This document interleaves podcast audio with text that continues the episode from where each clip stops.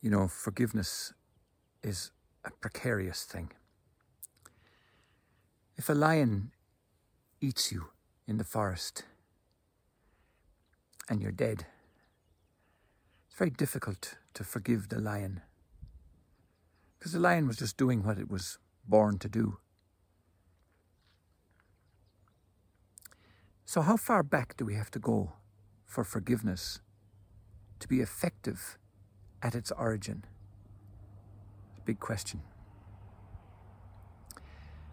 Something that's been coming up for Angel Rose and I lately is that forgiveness can happen at any point in time and go back as far back as is necessary for the forgiveness to be effective.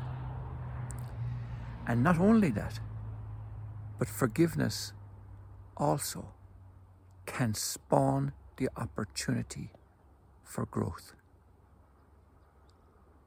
Everything presents itself as an opportunity for enlightenment.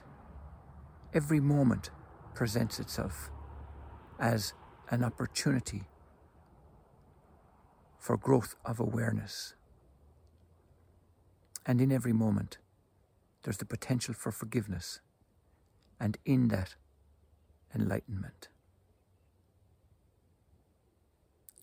That's all I have to say from the mountain today.